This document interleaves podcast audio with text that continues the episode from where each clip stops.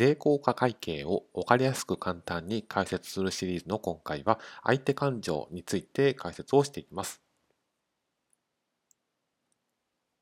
繰延税金資産の相手勘定には法人税等調整額を使う場合と評価差額を使う場合とこの2パターンがあります。法人税等調整額は損益計算書の法人税等の金額を減らしたり増やしたりするときに使う勘定科目ですから、損益に影響があります。一方の評価差額を使う場合は、評価差額を増やしたり減らしたりするときは、損益計算書を通すことなく、純資産の金額が直接増えたり減ったりします。それは繰延税金資産を計上するときも同じです。なぜこのような処理をするのかの理由を今回解説いたします。まず、なぜ法人税と調整薬を使うのかのパターンです。まず考え方の解説ですけれども、一つ目、会計が目指している金額あるべき姿って何なのかといったところです。税効果会計が目指しているのは、永久債の話を別にすると、利益に税率をかけた金額が法人税と、それがあるべき姿と考えています。ですから、例えば貸し倒れ引当金繰り入れ、これ費用ですけれども、法人税が加算調整する場合、これはその、これは税効果会計を使わなかったら税金の金額が増えます。その加算調整した金額に税率をかけた金額だけ法人税の金額が増えることになります。ですから税効果会計はその増えた法人税を法人税等調整額という勘定を使って減らしに行きます。ですから右端のこの赤枠のところですけれども、法人税等に、まあ、法人税と調整役っていうおまけみたいな勘定科目をくっつけて、法人税の金額を間接的に減らしに行くという処理をしています。まあ、つまり損益計算書の法人税等に法人税と調整額っていう金額をプラスマイナスすると合計金額があるべき姿として先ほど左端で解説差し上げた利益×税率イコール法人税になると、まあ、こんな処理をしています。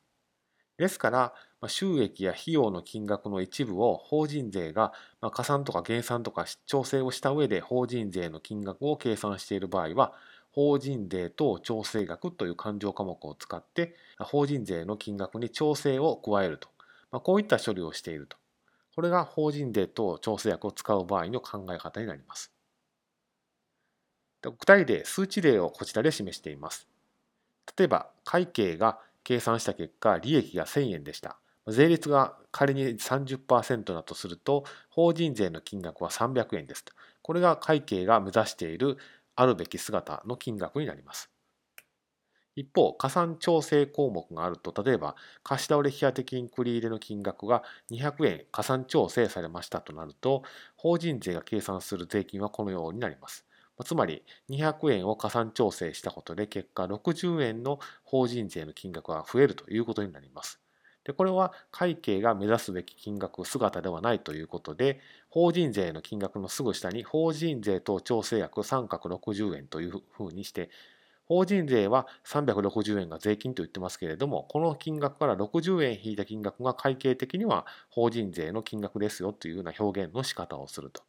これが法人税等調整薬を使う場合のパターン、数値例になります。ですから、このように会計が目指すべき金額、法人税300っていう損益計算書を60円引きますという形を加えることで、会計が示したい利益、法人税の金額が示せていると。これが税効果会計の考え方になります。じゃあ、評価差額を使う場合はどうするんだというところです。評価差額の大きな特徴は、会計が目指す姿、金額、利益×税率イコール法人税という姿は、すでに損益計算書上で表現がされているということです。ここが大きなポイントです。なぜかというと、評価差額が増えても、法人税の金額は変わらないということです。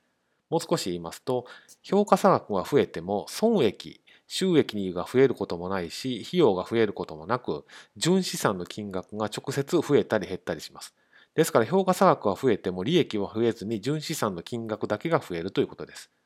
損益に何の影響もないということは法人税の金額も変わらないということです。ですから左側で示したように会計が目指すべき金額姿はすでに表現がされているということです。ですからこの状況下で法人税と調整額という勘定科目を使ってしまうと損益計算書があるべき姿と変わってしまっておかしくなってしまうと。例えば、評価差額がプラスになった土地があるとすると、将来的な税負担は発生することは確定しています。例えば、えー、母価が1000円の土地があるとします。評価差額が300円増えて1300円の土地だったとします。で、この場合、